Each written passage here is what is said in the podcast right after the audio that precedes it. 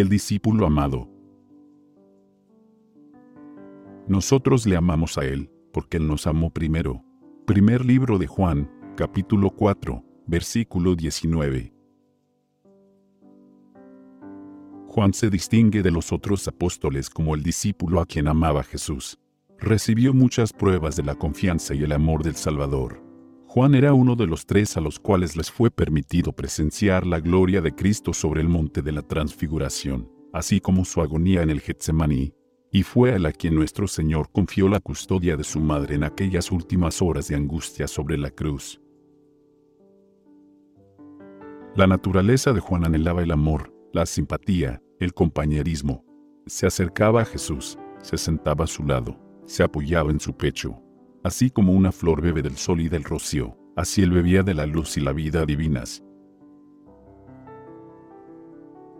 La profundidad y fervor del afecto de Juan hacia su maestro no era la causa del amor de Cristo hacia él, sino el efecto de ese amor.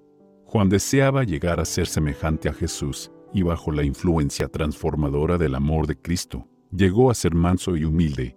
Su yo estaba escondido en Jesús. Sobre todos sus compañeros, Juan se entregó al poder de esa maravillosa vida. Juan conoció al Salvador por experiencia propia. Las lecciones de su maestro se grabaron sobre su alma. Cuando él testificaba de la gracia del Salvador, su lenguaje sencillo era elocuente por el amor que llenaba todo su ser. A causa de su profundo amor hacia Cristo, Juan deseaba siempre estar cerca de él. El Salvador amaba a los doce, pero el espíritu de Juan era el más receptivo. Era más joven que los demás y con mayor confianza infantil, abrió su corazón a Jesús. Así llegó a simpatizar más con Cristo, y mediante él, las más profundas lecciones espirituales de Cristo fueron comunicadas al pueblo. Juan pudo hablar del amor del Padre como no lo pudo hacer ningún otro de los discípulos reveló a sus semejantes lo que sentía en su propia alma, representando en su carácter los atributos de Dios. La belleza de la santidad que lo había transformado brillaba en su rostro con resplandor semejante al de Cristo.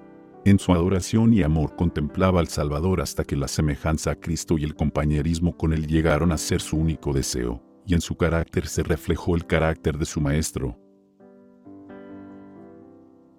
Padre, gracias por amarme tanto Ayúdame a responderte de la misma manera amando a mis semejantes. Que tu resplandor me ilumine. En el nombre de Jesús. Amén.